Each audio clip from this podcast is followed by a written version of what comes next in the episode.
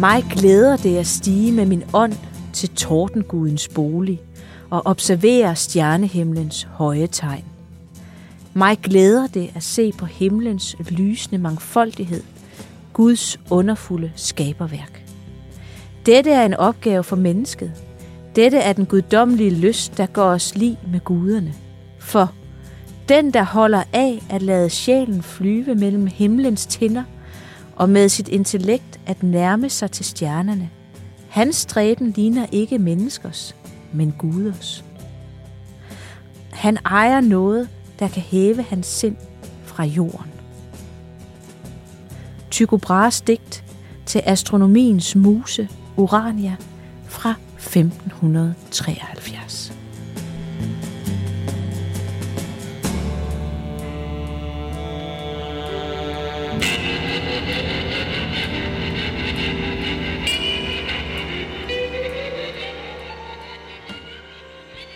Vi har altid kigget mod stjernerne.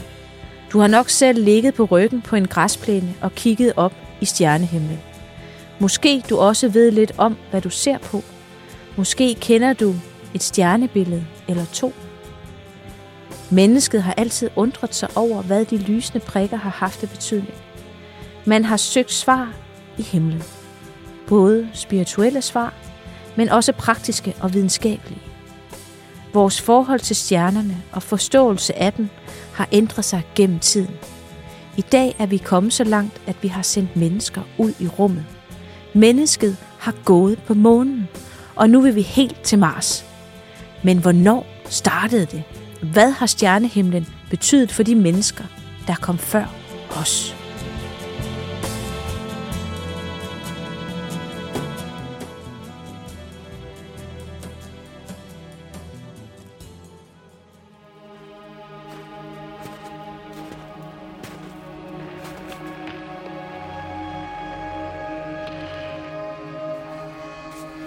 Velkommen til Varebergs Danmarks Historie.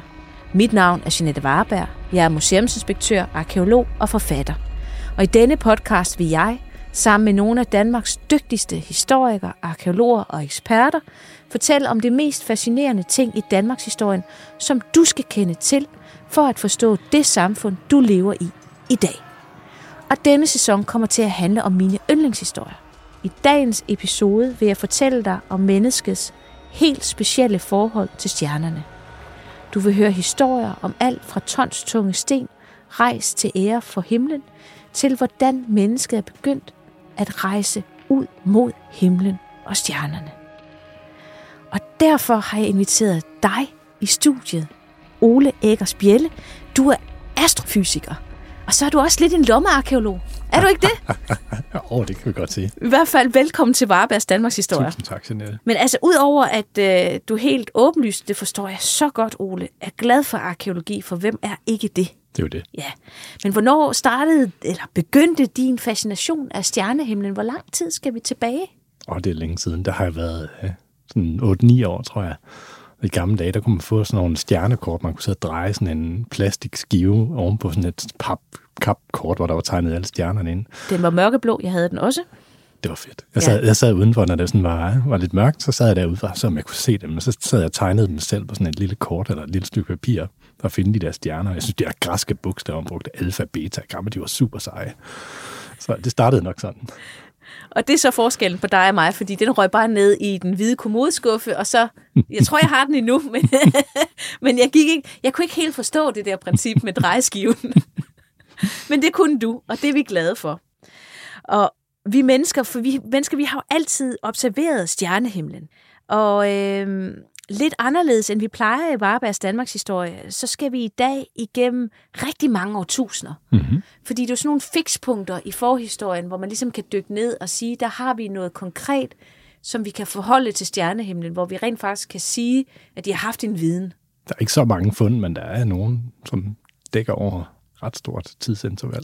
Ja, så derfor kan man også sige, at vi skal forstå menneskets forhold til stjernerne det her, øh, i den her episode fra stenalder til rumalder i virkeligheden, ikke? Rumalder, det er en god betegnelse af der, den tid, vi er i nu. Ja, det er fedt ja. Øhm, og så kan man også sige, at vi skal snakke om, hvordan netop vores syn på himlen har udviklet sig, altså igennem tiderne. Så vi starter i stenalderen. Tror du, stjernerne har haft nogen som helst betydning for stenaldermennesket? Det føler mig meget overbevist om. Man tænker, dengang, så var der jo ikke alt det her belysning, som vi har alle steder med gadebelysning og det ene og det andet.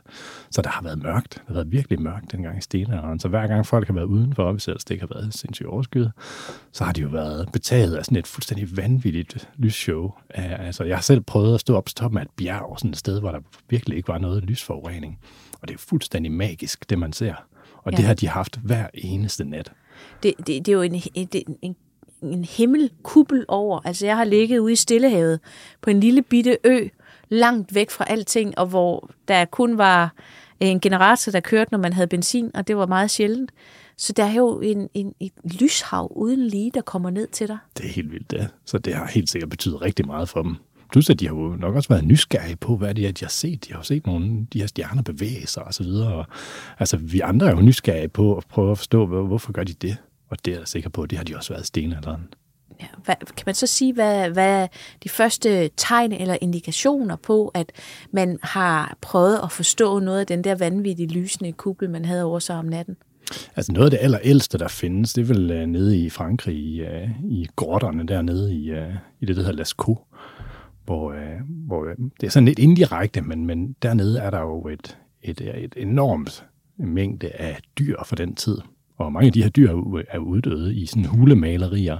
Ja, vi skal lige, lige for at få lytterne med, så er vi i istiden nu. Yes. Og hvor der ligger en altså, hvor der ligger en gletsjer halvvejs igennem Danmark, og hvor man nede i, i Frankrig har de her jæger, som jæger på istidssletten, der mammutjæger og alt muligt andet, de maler ned i nogle huler.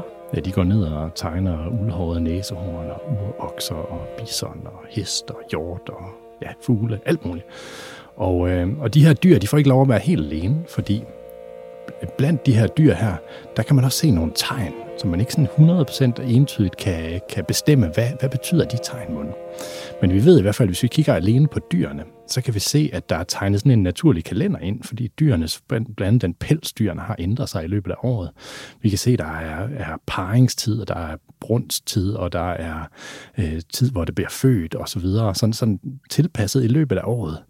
Og vi kan se, at hannerne kæmper mod hinanden, så det er tydeligt, at de mennesker, de jæger, der har boet der, som har afbildet, de har simpelthen afbildet årets, årets gang inde i hulerne. Og det er jo vigtigt for at forstå stjernehimlen, og for, for også at få en idé om, om det er dele af stjernehimlen, der så også er malet, for der er jo noget andet, ikke? Jo, det er der nemlig, og, og blandt andet så kan man finde et, øh, en, sådan en, en, en meget ikonisk kampklar uh, hanokse, som står der og sikkert er klar til at kæmpe mod en anden okse. Sådan en, et, et efterårs, øh, der hvor der er parring og så videre, sådan et efterårssymbol.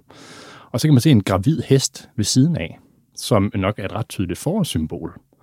Og de to er ligesom placeret ret øh, tæt på hinanden, og så mellem de her to dyr, der er der så indtegnet 26 symboler. Det er sådan nogle små cirkler eller små indgraveringer. Og øh, selvom de er abstrakte, de her tegn, så kan man ikke lade være med at tænke, fordi vi ved jo også i dag, vi ved, at vi regner jo ting i uger blandt andet, og der er præcis 26 uger mellem efterårsjævndøgn og forårsjævndøgn. Så man kan ikke lade være med at projicere den forståelse ned oven i det. Men altså, jeg ved ikke, om ugebegrebet er nok ikke så gammelt, så, så om det er det, det, det er jo meget svært at sige. Og, og man kan sige, at vi er også ude i at prøve at fortolke noget, hvor vi jo ikke ved, hvad de folk, der har lavet det, har tænkt. Der er ikke en, der er ikke en facitliste, vi kan slå op i. Så måske overfortolker vi. Men omvendt, så kan vi også se andre steder dernede i de her huler. Hvis man kigger på, der er sådan en stor okse. Og, øh, og den her okse, når vi kigger på dens, øh, den måde, den er afbildet på, så kan vi igen se noget, der minder om stjerner i, i den måde, den er tegnet på, fordi der simpelthen er, så, er lavet sådan nogle indgraveringer øh, som en del af tegningen. Og, og kigger man på oksen, så er den afbildet som sådan et V, et, et åbent V. Og øh, hvis vi kigger op på stjernehimlen, så kan vi finde et stjernebillede, der også har et sådan et åbent V, det er nemlig tyren. Og, og vi det passer jo meget godt. Det passer meget godt. Altså stjernebilledernes navne og den slags kommer jo først meget senere. Men, men det kan jo sagtens være, at de her jæger, de her også har set en okse. Og, øh, og en del af, inde i det her V, der ligger tyrens øh, røde øje, altså Aldebaran, som den kæmpe store stjerne hedder, som, øh, som er meget lysende på himlen. Man vil kunne finde den en relativt nemt på himlen. Øhm, og den ligger også og passer meget godt, og er simpelthen øjet i, i, i den her tyr her. Så, så man kan ikke lade være med at tænke på, kan vide, om det er det samme som det, vi ser. Og for at det ikke skal være løgn, for lige at koble en tredje ting på, så er der også noget, der minder om, øh, om syvstjernen. Og den sidder sådan lidt op til højre, præcis som den gør på nattehimlen. Igen, det kan sagtens være, at vi overfortolker en lille smule her. Vi har nok også en tendens til at projicere vores, egen, vores eget verdensbillede ned øh, i, i tidligere tider, men, men det er da øh, interessant, at det ligner. Ja, og man kan sige, at projicere vores egen verdensbillede tilbage i tiden, men de, vi ser jo på den samme himmel, som de ser på. Præcis den samme himmel, ja. Og, og har, menneskelig hjerne har vel en tendens til at finde mønstre i ting og, og, og tydelige figurer. Ja, det er det.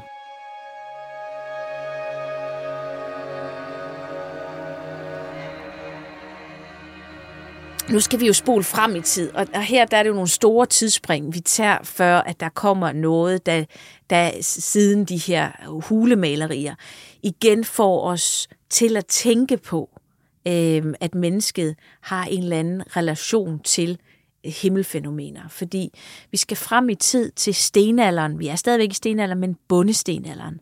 Og der er et fænomen i det vestlige Europa, hvor man bygger megalitgrave. Og megalit, det betyder stor sten. Så i virkeligheden er megalitter storstens grave, eller megalitgrave er det. Men nogle af dem her, de orienterer sig jo på en særlig måde, og der har vi en, øh, en helt særlig øh, megalitgrav. Den ligger ikke i Danmark, den her. Den ligger lige nord for Dublin i Irland. Og jeg må alle indrømme, at jeg har været der to gange, og det er ikke sidste gang, jeg er der, for der er et helt fantastisk fænomen, der foregår i den her gigantiske jættestue. Kan du lige, lige prøve at tage os med til Irland en gang?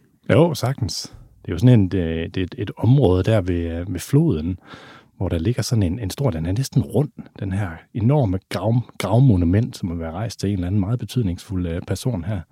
Og det er en, øh, en 3-4.000 år før øh, Kristus, det her, så vi er langt tilbage i tiden. Den ligger i et område, hvor der faktisk er flere gravhøje i nærheden af hinanden, så det er tydeligvis et område, det her, der har, har en eller anden rituel betydning. Men, øh, men den, mest bety- øh, den, den vigtigste af de her øh, gravmonumenter, det er den, der hedder New Grange. Og, øh, og New Grange er, er indrettet med sådan en, en, en, en indgang, hvor man kommer ind i gravkammeret, og øh, over den her indgang, der har man øh, i, øh, inden for de sidste, ja det var en gang i 60'erne, man opdagede, opdagede det, der har man fundet, at der er noget, de kalder en roofbox. Og den her roofbox er en, en anden indgang, men ikke en indgang for mennesker, men en indgang for lys. Mm. For det er nemlig sådan, at, øh, at en jeg, gang Jeg tror nu, at det var længere tid tilbage, at man opdagede den der roofbox. Ah, det kan godt være. Det kan godt være. Øhm, men det er sådan, at, øh, at en gang om året, og det er præcis ved vintersolværv, ved solopgang med vintersolværv, der er øh, den her øh, retning af den her indgang, lang indgang ind mod øh, det centrale kammer i, øh, i, øh, i Newgrange-monumentet. Øh, der kommer solen ind her sol, ved solopgang ved vintersolværv. Der er den konstrueret sådan, at der kommer solen præcis ind af den her roofbox og rammer ind i bunden af, af graven. Og vintersolværv, det er der den 21. 22. december, ish, ikke? Jo, så det er den korteste, den korteste dag på, på året. Og jeg kan sige, at jeg har siddet, altså når man besøger den, så har, har man nu lavet sådan en, en rekonstruktion, så man får fornemmelsen af, hvordan lyset kommer ind. Det er ret godt lavet. Det er magisk hver gang. Det er fuldstændig fantastisk at sidde derinde og se. Og tænk, at man har bygget så kæmpe, kæmpe stort et monument. Altså, vi taler for, for, for mange tusind år siden, før at man byggede Keops-pyramiderne. Ja, det er sgu vildt at tænke på. Ja, pludselig nogle af de her sten sådan slæbt flere, altså mange kilometer væk fra, for ligesom at blive bygget der. Og så for at lave den her lyskasse også, og regne ud præcis, hvor solen står op, og så få det her lysfænomen til at komme ind igennem gangene og lyse op. Jeg synes næsten, det mest, det mest interessante, det er jo, at, at altså, de har jo ikke haft, det er jo ikke sådan, at man, man kan forberede det i løbet af hele året og sige, nej, jamen det er nok derovre. De er jo nødt til at ramme, de får kun én, gang, én chance til at ramme rigtigt. Så, så hvordan de ligesom har markeret, at det er lige præcis her, den skal pege, det gad jeg egentlig godt vide. Altså, jeg tænker, at der er nogen, der har brugt overvis på at forberede sig Det på det her være, og, og rette den ind, fordi den er jo, øh, det er jo kæmpe, kæmpe altså arbejde. Det er jo mere end 5.000 år gammelt, Ja. det vi har derovre.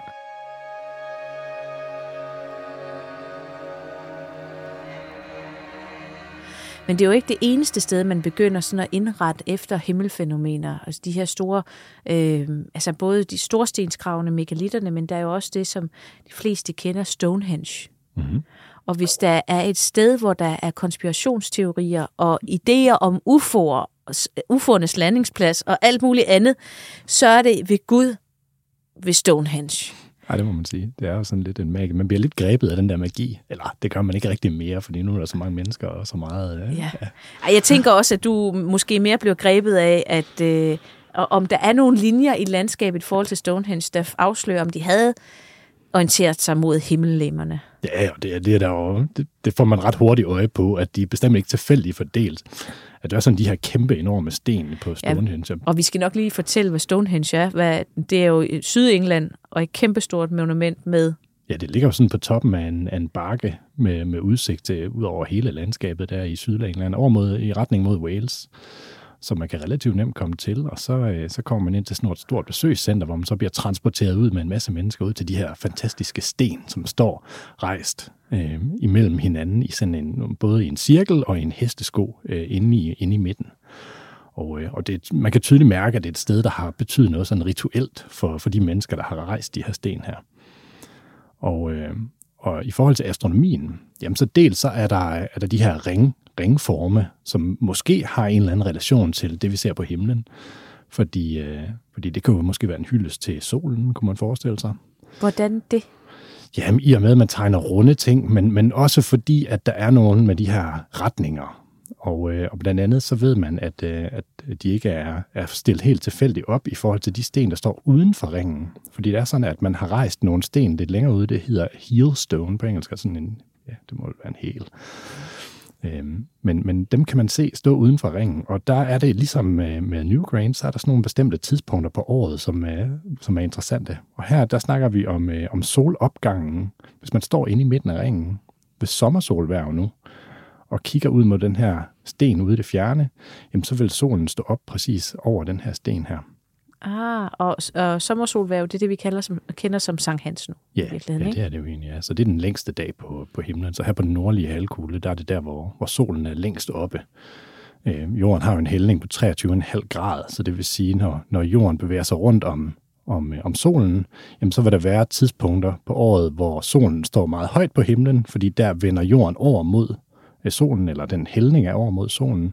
Det er vores sommertid og øh, for os på den nordlige halvkugle. Og så vil der være tilsvarende tidspunkter på året, hvor, hvor solen er nede på den sydlige halvkugle over hovedet på de mennesker, der bor dernede.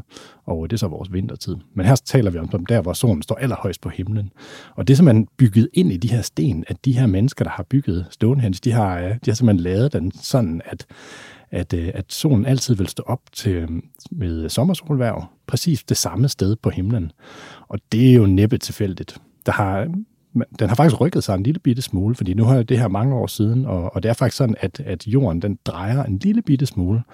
Altså lidt ligesom hvis man sender en snortop i bevægelse, øh, hvor den sådan spinner rundt, så vil den jo ændre sin rotationsakse. Det, den drejer rundt om, det står jo og drejer rundt. Det gør jorden faktisk også i en periode på øh, 26.000 år, så vil den vende tilbage til det sted, den har nu, om 26.000 år. Men, men det betyder, at de her, at de her retninger, de flytter sig en lille bitte smule. Ah. Og faktisk har det været sådan, den her Heelstone, den har ikke været en. Der har faktisk været en nabo til den, som nu er væk i dag. Og, øh, og lige mellem de to sten er der, hvor man har regnet ud, at det var der, den stod op, da de her blev bygget. Så man har, det har faktisk været endnu mere rituelt og endnu mere magisk, end det er i dag. Præcis, der kunne forudsige, hvor solen vil kigge op. Ja, så, så på en eller anden måde har de jo bygget den viden ind i stenene. Det synes og, jeg er ret magisk. Og det har været en vist for omkring 4.000-500 år siden. Ja, ja, igen, og igen, man kan jo undre sig over, hvordan, hvordan har de fastholdt det? Altså, hvordan har de kunnet, kunne sige, okay, de skal, de skal stå der? Det er jo en måde, altså hvis man ikke har skriftsprog, og man gerne vil fastholde en viden, så fastholder de det i tunge sten. Ja.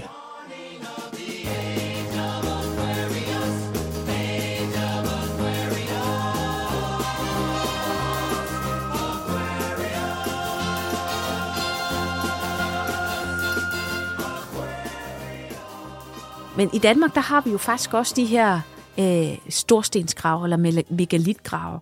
Øh, er der nogen af dem, hvor man kan sige, at de på en eller anden måde orienterer sig efter enten solen eller månen eller stjernerne? Altså, det er jo ikke noget, der sådan er, er altså, meget bekendt i hvert fald, er forsket så voldsomt meget i. Men jeg har nu læst nogle interessante øh, undersøgelser af det hvor øh, det var særligt på, på Sjælland, og så på nogle af øerne, de mindre øer, hvor man har kigget lidt på, på jættestuerne.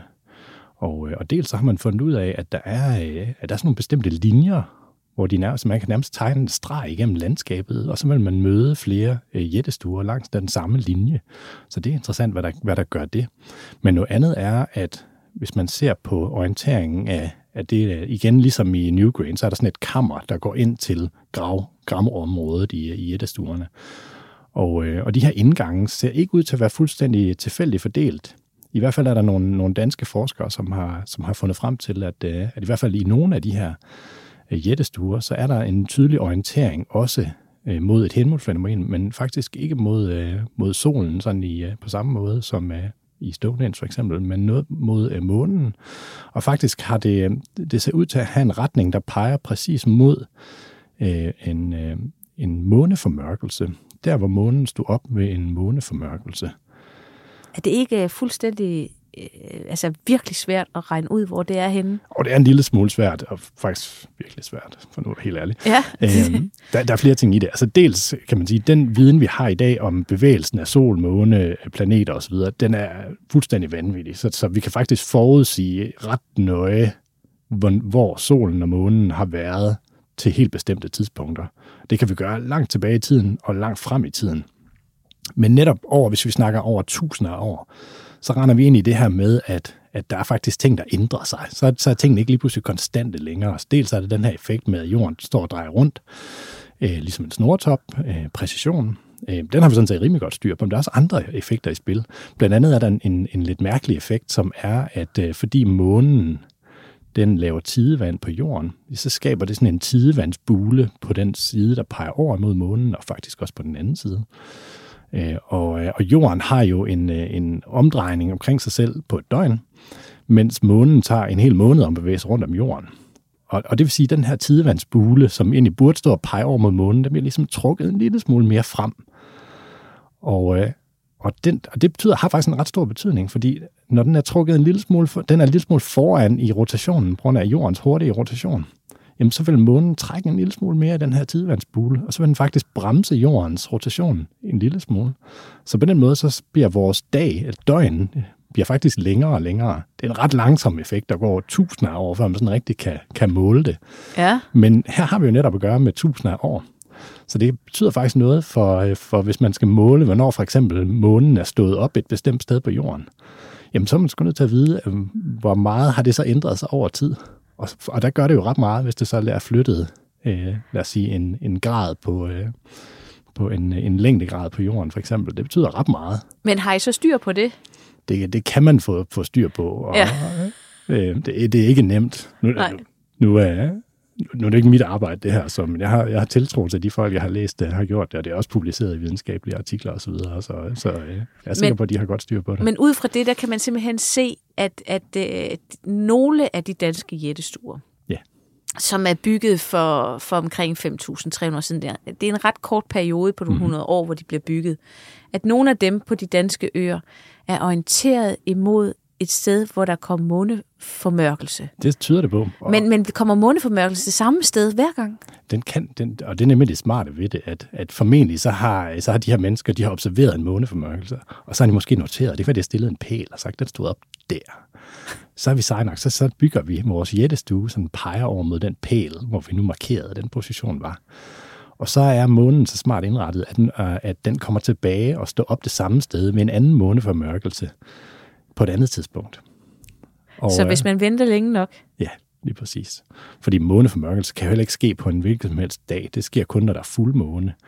Og, og der har man så solen går ned på den anden side, og, og månen står op der og kan blive den her fuldmåne. Fordi fuldmånen, den har vi, når, øh, når solen stråler kan komme rundt om jorden og oplyse hele månen. Ved vi overhovedet, hvad det her... Altså, det er jo lidt komplekst, men hvad, hvad betydning har det haft for, altså, for de stenalderbønder, der har bygget megalitterne? Man kan jo gætte lidt. Altså, mit gæt vil være, at, øh, at, at, at de folk, der har gjort det, de har brugt det til at kunne forudsige en måneformørkelse. Fordi prøv at tænke på, hvor, hvor, hvor imponerende det må have været, hvis der har stået en ypperste præst, eller hvad det nu har heddet, den slags mennesker på det tidspunkt. Og, øh, og så kunne se, okay, nu står månen op der. Ah, det er den der alignment langs den der. Og så siger han til de andre folk, om to timer, eller i løbet af, af denne her nat, der vil der månen blive formørket. Og så gør den det sgu. Ja. Det er jo et magtfuldt Det er ritual. sindssygt magtfuldt, ikke? Så man har, og, og det er jo også det, at hvis man forudse en lille smule af himlen, så, så er det jo guderne, eller, eller de store kræfter i, i øh, ens tro, har, eller forestillingsverden, har jo nok haft tilknytning til solen og månen og stjernerne.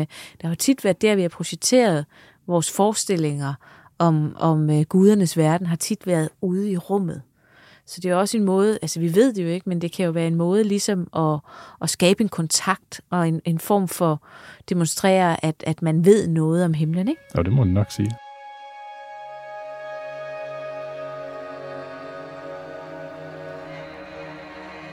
Men altså nu har vi været, vi har været i hulerne i Lascaux. Mm-hmm. Vi har været øh, Newgrange i Irland, vi har været Stonehenge i Sydengland, og så har vi været rodet rundt på Sydsjælland. Yes. Ja. Og nu synes jeg, det er på tide, at vi kommer længere væk. Så, Fordi hvis der, nu har vi snakket om, hvordan at man menneske egentlig har fastholdt sin viden om astronomi i en skriftløs tid i arkitekturen, altså i stenene. Man husker positioner i sten. Det er en måde at overlevere viden på. Mm-hmm. Men det ultimative bygningsværk, som vi kender fra oldtiden, det er jo pyramiderne. må man sige. Og det er heller ikke tilfældigt, vel? Nej, det er bestemt ikke tilfældigt. Og, øh, og pyramiderne er jo de her fantastiske tre store pyramider, der står ved hinanden dernede i Giza. Ja, lige ved Cairo. Lige ved Cairo, så det er jo nemt at komme ned og se dem. Og, øh, og den største af pyramiderne, den er øh, 230 meter bred. 230 meter og 35 centimeter. Der er nogen, der har været ude med målbåndet. Og, øh, og den er bygget så præcist af sådan nogle store blokke af sandsten, at den faktisk også er 230 meter og noget lignende i centimeter på den anden led. Den er simpelthen perfekt kvadratisk. Der er nogen, der godt kunne til lide, mindre end 10 cm forskel. der er simpelthen nogen, der godt kunne lide matematik, da de byggede de øh, Det har stået med målebåndet, men der er slaverne arbejdet hårdt. Det er, det er ret imponerende. Og vi er mere end 4.000 år tilbage i tid. Yes. Og, øh, og det særligt ved, ved det her område her, det er, at det har jo været sådan et frodet område ved Nilen. Den går jo tæt forbi pyramiderne, ikke så langt derfra, ned ad en, ad en lille bakke. Og, øh, og der har der boet folk, fordi de ligesom er tiltrukket af det her frodige område. Og, øh, og de har også været meget optaget af at kunne forudsige Nilens oversvømmelse. Ja. Så på den måde har de ret naturligt, de her mennesker, været interesseret i astronomi og været interesseret i himmelfænomenerne, fordi de skulle bruge, faktisk bruge dem til noget Til en kalender. som en slags kalender, så de vidste præcis, hvornår det var det rigtige tidspunkt, og ja, både at høste og så videre, ikke? og plante og gøre ved. Øhm, men for, øh, for de her gamle øh, Ægypter, der har, der har faraoen jo, som var kongen, han har jo haft en, en meget, meget særlig øh, status. Det var ligesom ham, der fastholdt den kosmiske orden alle de naturlige cykluser, blandt andet kalenderen. Det var ligesom hans ansvar. Det var ham, der sørgede for, at der var styr på det. Og så tog bønder og slaver alt muligt andet. De tog sig så alt arbejdet. Men han, det var ligesom han, hans ansvar En god deal. meget god deal. Og noget nyt er, at ikke bare er der sten, der er faktisk også nogle tekster inde i pyramiderne med, med hieroglyffer. Nogle tekster, der sådan glorificerer faraoerne og, og, og fortæller om hans genopstandelse op til livet blandt guderne osv. Og der er ligesom noget, øh, der er noget, der indikerer, at, at faraoen på vej derop til guderne skal gå igennem nogle prøvelser. Og der er nogen, øh, der, er nogen der hjælper ham. Og, øh, og hvis man tolker på det, man, man læser der, så, så er nogle af dem, der hjælper ham, det er de evige stjerner. Og de evige stjerner, det er dem, man kan se på himlen i Ægypten hele tiden. Så dem, der hele tiden er oppe året rundt. For det er jo sådan, at når, øh, når vi står og kigger op på himlen, jamen man kan jo gå ud og finde Nordstjernen ude på himlen. Hvis man tager øh, de to yderste i Karlsvognen, og de følger dem op, så finder man Nordstjernen. Og hvis man lige lægger mærke til, hvor den er på himlen, og så går ud og kigger i morgen, eller går ud og kigger om en halvt år, så er den det samme sted. Den øh, fastholder sit sted og øh, sin position, og alle de andre stjerner bevæger sig så i cirkler rundt om dem. Så det vil sige, også her, hvor vi bor, er der stjerner, vi kan se øh, hele året. Fordi de er på vej rundt om Nordstjernen øh, i en ikke alt for stor bane, så vi kan se dem hele tiden. Og det har også betydet, haft stor betydning hernede i, øh, i det gamle Ægypten, for det var ligesom nogle af de her, der skulle hjælpe faraoen med at komme op til livet blandt guderne. Og, øh, og det kunne godt være rent øh, spekulation her, det her. Og, øh, og er det måske også, vi ved det ikke, men der er i hvert fald noget, der indikerer, at det ikke er rent øh, spekulation. Ja, hvad er det? Jamen, der er nemlig noget med nogle bestemte stjernebilleder. Altså for eksempel øh, stjernebilledet Storbjørn. Lader til at have haft en eller anden betydning, som netop er nogle af de her evige stjerner. I Ægypterne tolkede det ikke som en, en stor bjørn, men som en flodhest. Det er klart. En kvindelig flodhest. Det var det, de så. Øhm, lidt specielt.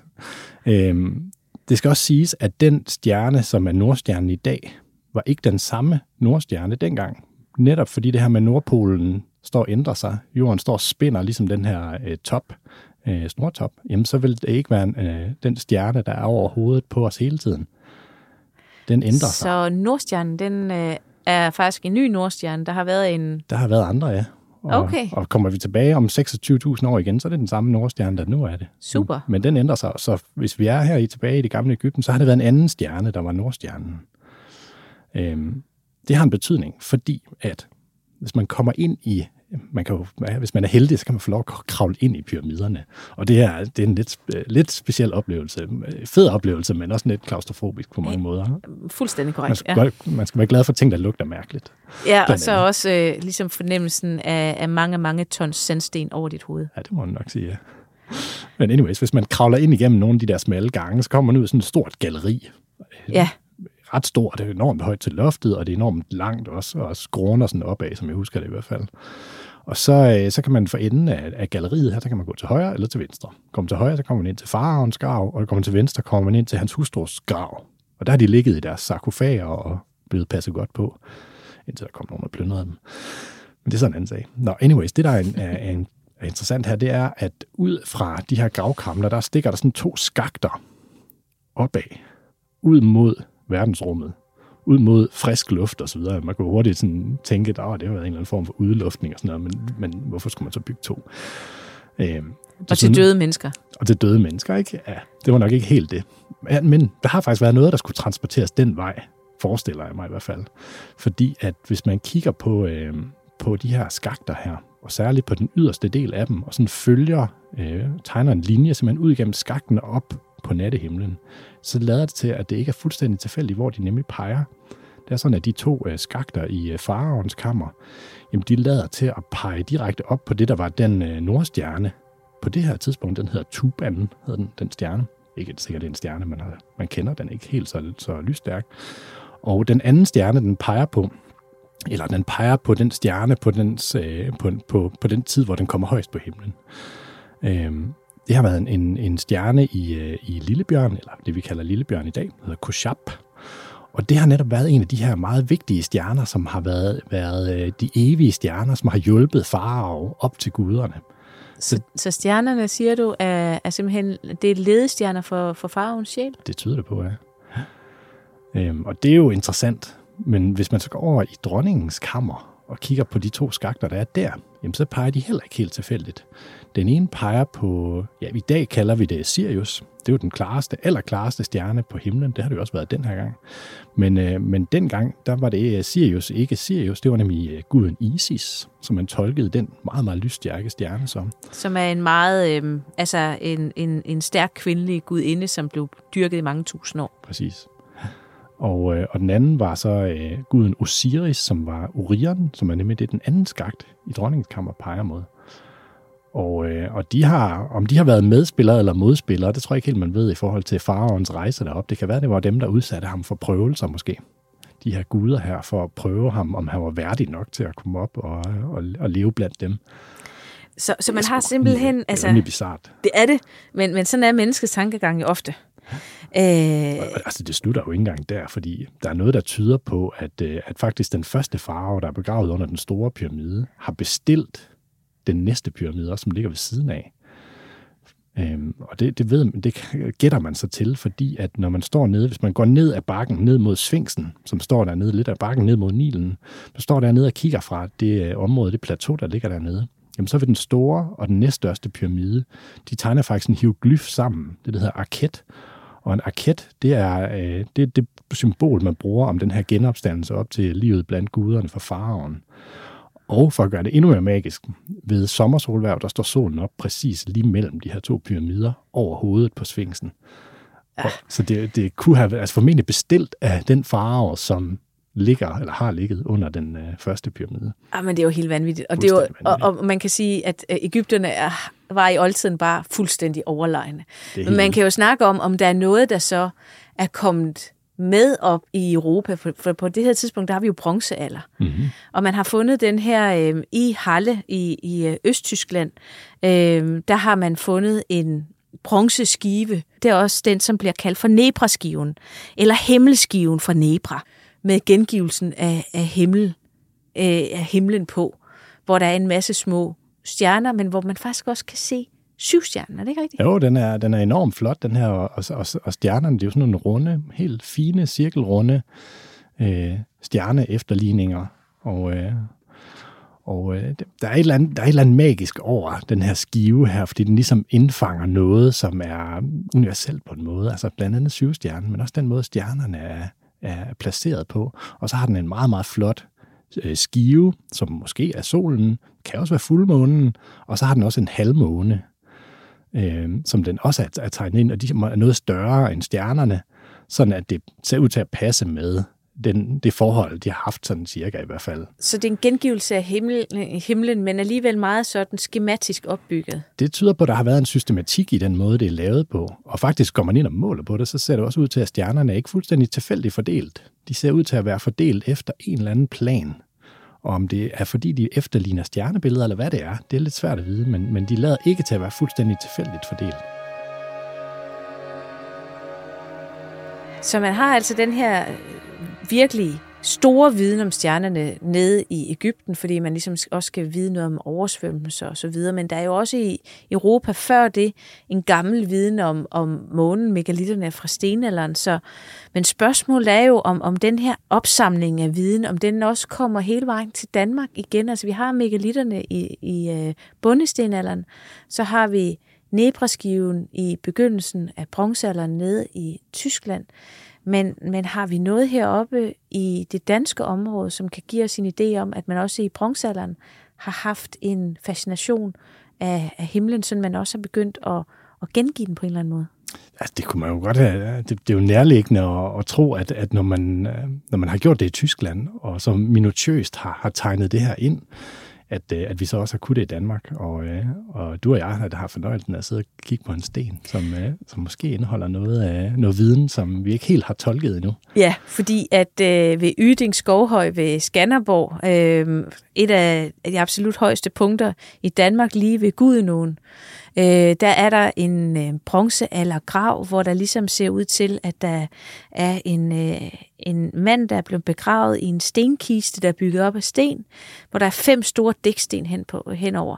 Og den, den midterste dæksten er, er dækket af det, vi kalder skåltegn, altså fordybninger, der er hugget ned.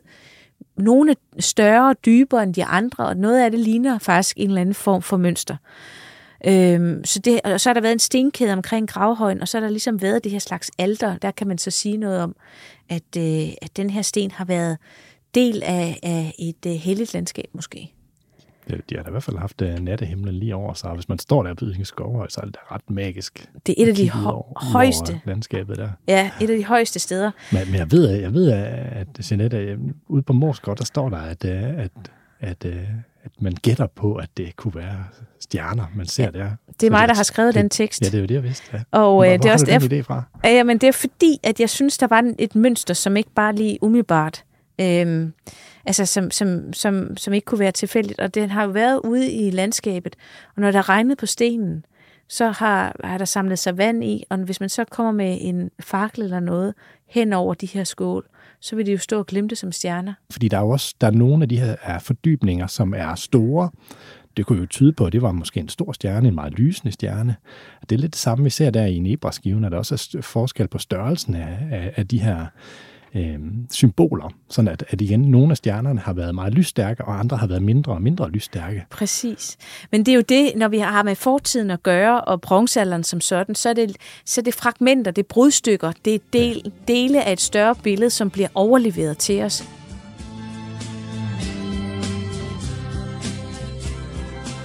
Nu den her rejse, vi har været igennem fra istid til bronzealder via Ægypten og, og pyramiderne og Irland og Newgrange, Stonehenge og vores, de, de ting, megalitterne i Danmark.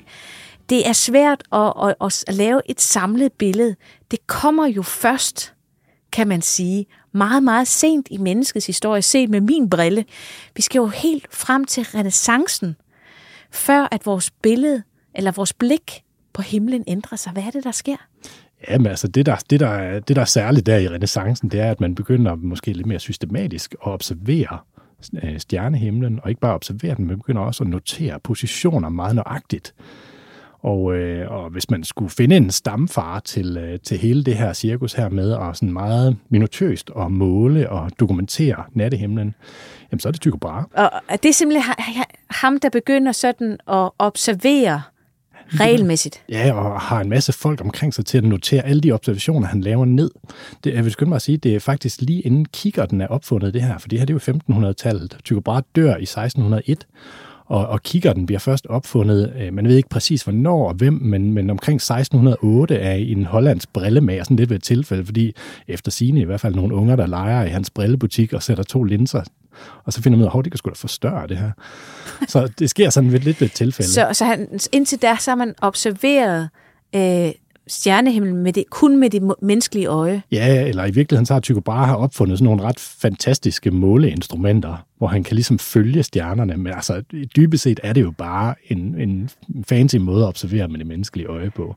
Altså det krævede jo godt syn i virkeligheden. Det har det gjort, det. Ja. Men altså han havde så bygget de her ret fine, han var jo, han, var, han fik penge af, den danske konge til at lave de her målinger. Det havde været vanvittigt dyrt, og han ligesom har fået carte blanche til at gøre, hvad han vil.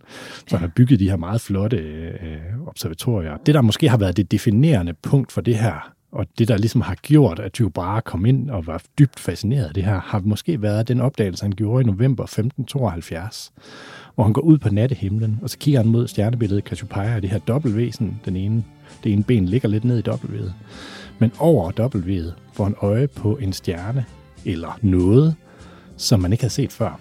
Og, øh, og mange andre havde jo også set det. Han var ikke nødvendigvis den første, han var bare den første til at komme med en plausibel forklaring på, hvad det var, fordi mange andre sagde, at det er et eller andet, der sker i jordens atmosfære og så videre. På det her tidspunkt var man jo, alt, alt det her med, med øh, Copernicus, som, som øh, foreslår, at, at jorden bevæger sig rundt om solen, det var jo meget... Øh, øh, det var til debat i høj grad, om ja, ja, der var nogen, der blev... på bålet for ja, at sige præcis. det noget andet. Ikke? Jo. Øhm, så det var det, man troede på det tidspunkt her. Så, så man har ikke haft en særlig god forståelse af bare vores eget solsystem. Så det, at det kunne være en, anden stjerne eller noget andet, man så der, som lå længere væk, var helt uhørt. Men han foreslog, at det var en ny stjerne. Så han skriver, han skriver det her på latin, ikke? Det, stella, det nova stella, som han kalder det. Altså i dag ved vi, at det er en, en supernova, altså en, en eksploderende stjerne. Vi kan nemlig stadig se den her, som det er 400 år senere. Vi kan se resterne af det. Det er sådan, ja. at når en stjerne den går gennem sin, sit liv, så kan har den lidt forskellige muligheder for, hvordan den øh, kommer af dage. Solen den kommer ikke af dage i sådan en eksplosion, fordi den er ikke helt tung nok. Men tunge stjerner, de vil eksplodere som en supernova. Og når den gør det, så i en periode på lidt mindre end en måned typisk, der vil den lyse svarende til lyset fra en milliard stjerner på én gang. Hold op. Så det lyser vanvittigt op. Og man kan se dem i, uh, vi kan se dem i teleskoper, kan vi se dem i andre galakser osv. Uh, men den her, den ligger altså i vores egen Mælkevejsgalakse. Og bliver sådan et vanvittigt lysshow, altså man kan nærmest se den om dagen, uh, forestiller jeg mig, og har kunne se den i lang tid. Og det har simpelthen ansporet hans Det har øh, ansporet ham, ja. Til, at, og og hvad, ja. hvad har Tycho Brahe egentlig haft af betydning for, for astronomiens verden? Jamen altså, i virkeligheden, så, så den største betydning er måske nok nogle af de målinger, han foretog, fordi det er der andre, der arbejder videre med efter hans død hvor man, han har noteret meget minutøst positioner og ting. Altså, det er en lille smule astronomisk kedeligt, fordi han har jo trods alt bare noteret, hvor stjernerne var, sådan de bevægelser, de har haft på himlen, hvornår er de højest på himlen, hvornår var det, og alt sådan noget. Så, så det er nok mere den systematik, han har udviklet, ja. som har ligesom har født et helt nyt videns, videns, en videnskab. Men det er jo altså, det, der ligger til grund for den videnskab, for man kan jo sige, at øh, vores forhold til stjernehimlen i dag har jo ændret sig fra at det var gudernes bolig til lige pludselig at være, være et sted, hvor videnskaben udvikler sig, og hvor man virkelig kan udfordre sig selv. Altså, man skal jo være glad for matematik, for at lave det, du gør. Ja, det er det ikke rigtigt? Jo, jo, jo, helt vildt, og det har de jo også været. Altså, de her folk, som, som vi taler om på den her tid, har jo været sådan nogle multikunstnere, de har jo kunnet mange ting. Altså, jeg synes, det, det, det bedste eksempel, det er ham, der følger efter Tycho Brahe, det hedder Ole Rømer, fordi han var også en fantastisk astronom, og han byggede ligesom videre på, på Tycho Brahes øh, øh opdagelser, det her vi i 1600-tallet. Men, men udover at være astronom, så var han jo også øh, alt muligt andet. Han var jo også borgmester og politidirektør i København. Og det er jo sådan lidt funky, ikke? jo. Så det er nogle lidt sjove titler. Jeg tror ikke helt, det kunne lade sig gøre i dag, at have de forskellige titler der. Men altså, hvis man kigger på, øh, altså nu har vi været igennem fortidens forhold til, til, til himlen, men, men, men, men hvor er vi i dag? Altså nu kaldte jeg det rumalderen til at starte med. Ja, er vi der? Altså, det er da tæt på, fordi, fordi øh, vi er jo nu i gang med at tale om, at nu skal vi tilbage til månen. Vi skal ikke bare tilbage til månen. Månen er ligesom vores afsæt til at komme til Mars. Vi har i mange år efterhånden haft robotter, der har kørt rundt på, på overfladen af Mars og, og målt i jorden osv. Og, og, og det er svært at finde et fænomen eller en, øh, et læge et objekt i solsystemet, hvor vi ikke har været med en eller anden form for sonde. Altså selv ved Pluto har vi været forbi med en, øh, med en mission. Så altså, vi har, vi har ret godt styr på, på vores solsystem, og, øh, og vi har så enorme teleskoper, som kan se så fine detaljer, at vi faktisk også ved enormt meget om stjerner og galakser osv. Så, videre. så vi, vores viden er, er enorm. Men, øh, men det næste oplagte skridt, det er jo at komme ud og, øh, og kolonisere.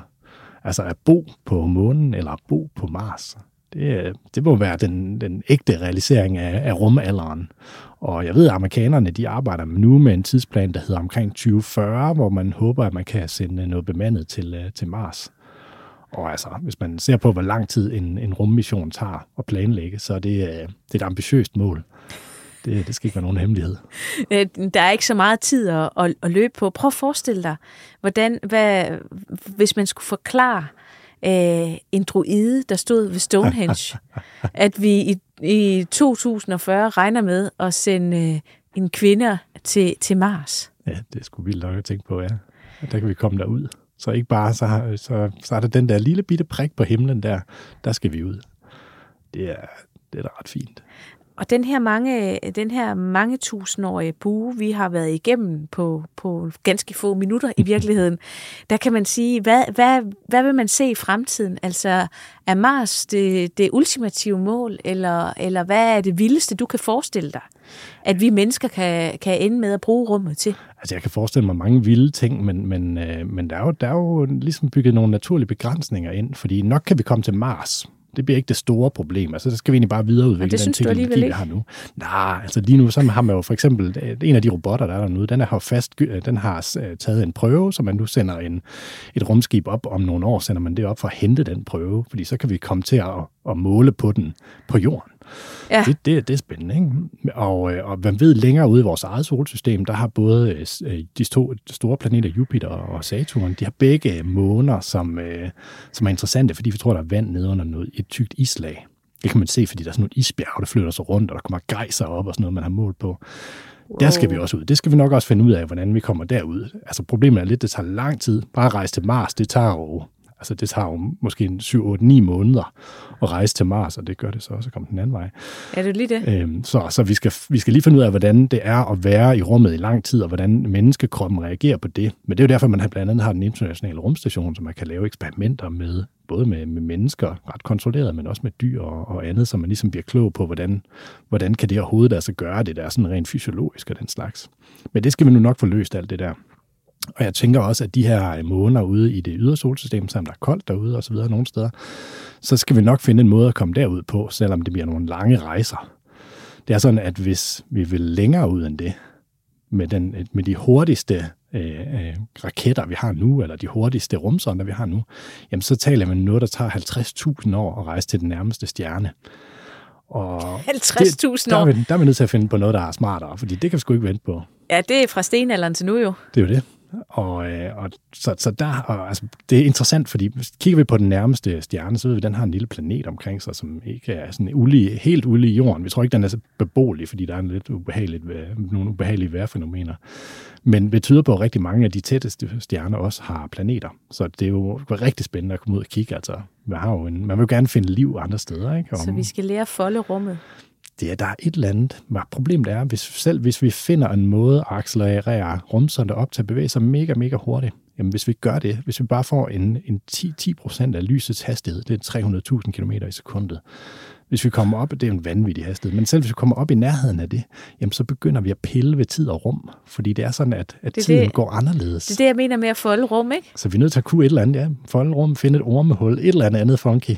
Og, så, så vi skal simpelthen øh, begynde at arbejde med tid som en faktor for at komme afsted? Ja, det, det, det er tæt på, at, at det er det, vi skal. Ja. Eller også så skal vi finde en måde, hvor man kan sende mennesker i dvale, og så sende dem afsted i 100 år.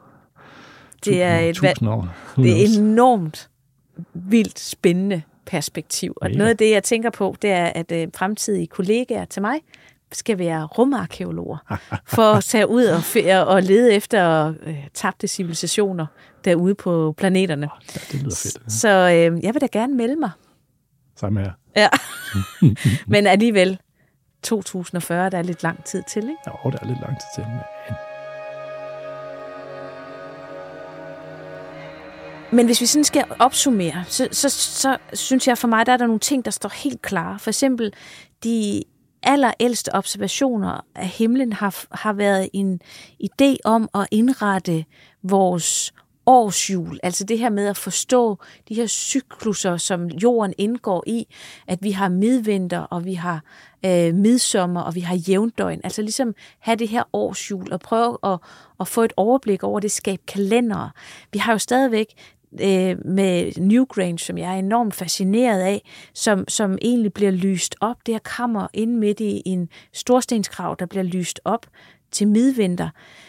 Det fejrer vi jo stadigvæk, for vi holder jo stadigvæk jul. Og det var i virkeligheden sådan, at Konstantin den Store, der var Romers kejser, da han sådan ligesom øh, gjorde kristendommen til den dominerende religion, manglede et eller andet, der kunne gå i, i, i stedet for at fejre midvinter, øh, midvinter. Det var Sol Invictus eller Apollo, som man ligesom øh, fejrede på det her tidspunkt. Og romerne var så enormt glade for det, fordi det var sådan en fest og en god fest, og det var en mørk tid på året, og man gav hinanden gaver og sådan noget. Det ville romerne ikke af med.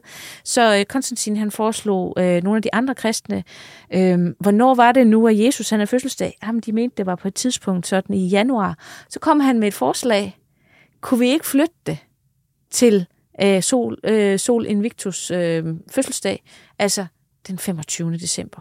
Åh, oh, det kunne vi sagtens, fordi de kristne de var mere optaget af, at det var påske og pinse, der var de store højtider, så de regnede ikke med, at det blev en stor højtid. Men der blev man snydt igen, ikke? jo, det må du nok sige. Og Johannes Støberen, han fik så Sankt Hans, og så bum, så har vi årstiderne igen. Så, så vores måde at indrette øh, vores kalender og årsjul på, er jo lige så gammel som stenalderen. Og, og stjernehimlen har jo altid fascineret mennesket, og det har været en måde, hvor vi har kunne projicere drømme og forestillinger om andre verdener, gudernes øh, magt, og også bruge det selv til et magtfuldt redskab, ligesom vi så ved megalitterne nede på Sydsjælland. Den, der kunne forudse, hvor der kom en blodmåne op, eller en måne med formørkelse, havde jo magten over alle de andre. Og den her stjernehimmel, den stopper jo ikke her med at fascinere os. Vi har gået under den samme himmel, stjernehimmel, siden tidernes morgen, men det vil vi også blive ved med i fremtiden. Spørgsmålet er bare, hvor langt vi kommer ud, Ole, og det kan vi jo kun gætte os til. Ja, det må man nok sige, ja. Det bliver spændende at se. Det gør det.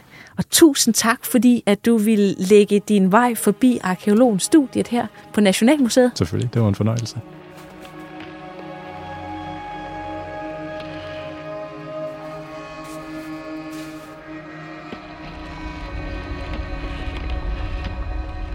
Mit navn er Jeanette Warberg, og du har lyttet til Varbergs Danmarks Historie, produceret af Jul og Brunse for Vores Tid og 24-7. Tilrettelagt og produceret af Luna Lam og Nikolaj Sørensen. Redaktør er Lukas Francis Klaver. En særlig tak til astrofysiker Ole Eggers Bjelle. Find podcasten på 247.dk, vorestid.dk eller der, hvor du normalt finder dine podcasts.